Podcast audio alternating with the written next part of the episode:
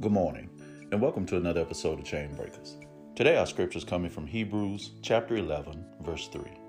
By faith, we understand that the worlds were framed by the word of God, so that the things which are seen were not made of things which are visible. Faith and God's word together have the ability to create and manifest what we don't see into a reality. God's word is a creative force because in Romans chapter 4 verse 17 it says, God speaks to those things that don't exist as though they did.